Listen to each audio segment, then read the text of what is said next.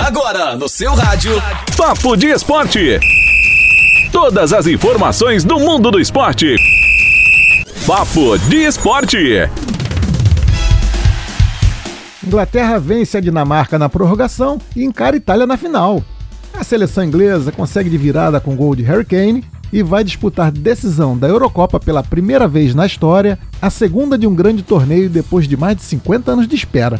O estádio Wembley recebeu 64.950 torcedores, a maioria, obviamente, de ingleses.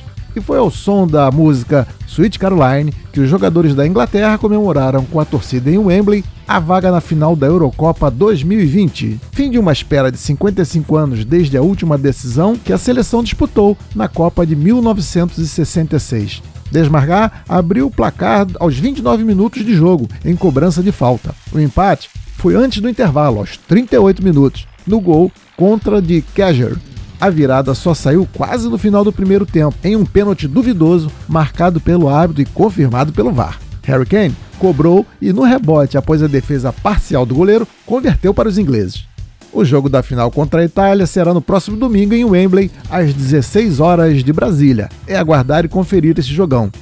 Já aqui pelas bandas das Américas, teremos a final entre Brasil e Argentina. Ou seria Neymar e Messi?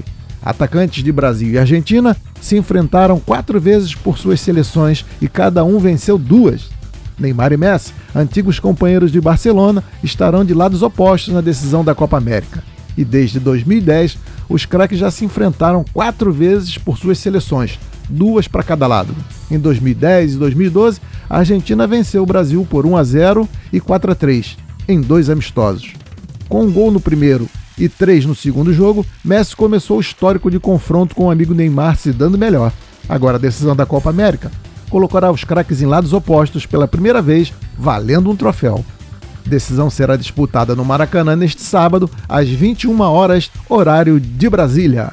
Eu sou o Daniel Ribeiro e este foi o Papo de Esporte. Até a próxima!